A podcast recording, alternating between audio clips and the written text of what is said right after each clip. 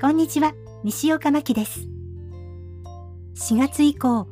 先日の写真撮影に行った以外は、30分以内で行ける場所にしか移動していませんって以前お話ししましたけど、どこに行ったかというと、7月の終わり頃に宝塚歌劇を見に行ってきました。子供の頃からよく見ていて、特に20代の時はお気に入りの組の公演は毎日全公演見たりする激しさでしたが、その後は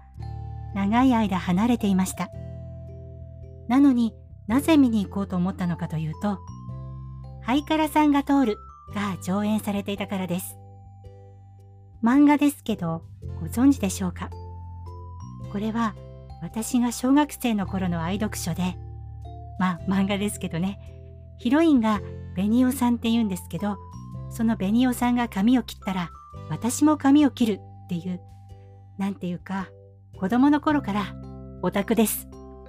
大好きな漫画でした。数年前にも宝塚大劇場ではないんですが、宝塚歌劇で上演されていて、そのテレビ放送を CS の宝塚スカイステージで放送されたのを見たことがあって、男役さんがとっても素敵だったんです。漫画から抜け出たようなかっこよさでした。で、今回再演されるということで、伊集院少尉と鬼島さんはテレビで見たのと同じ方が演じられるということで、これは行かなきゃって言ってきました。すごく迷ったんですけどね。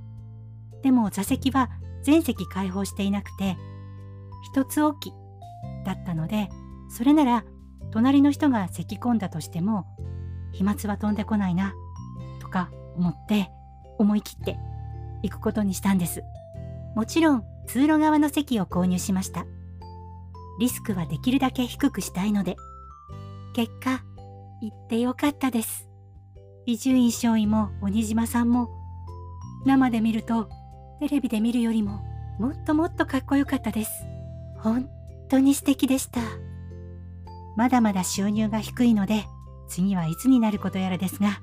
また見に行きたいです。もっともっとお仕事いただけるように、これからも頑張ります。今日はここまでです。よろしければ、また次回も聞いてくださいね。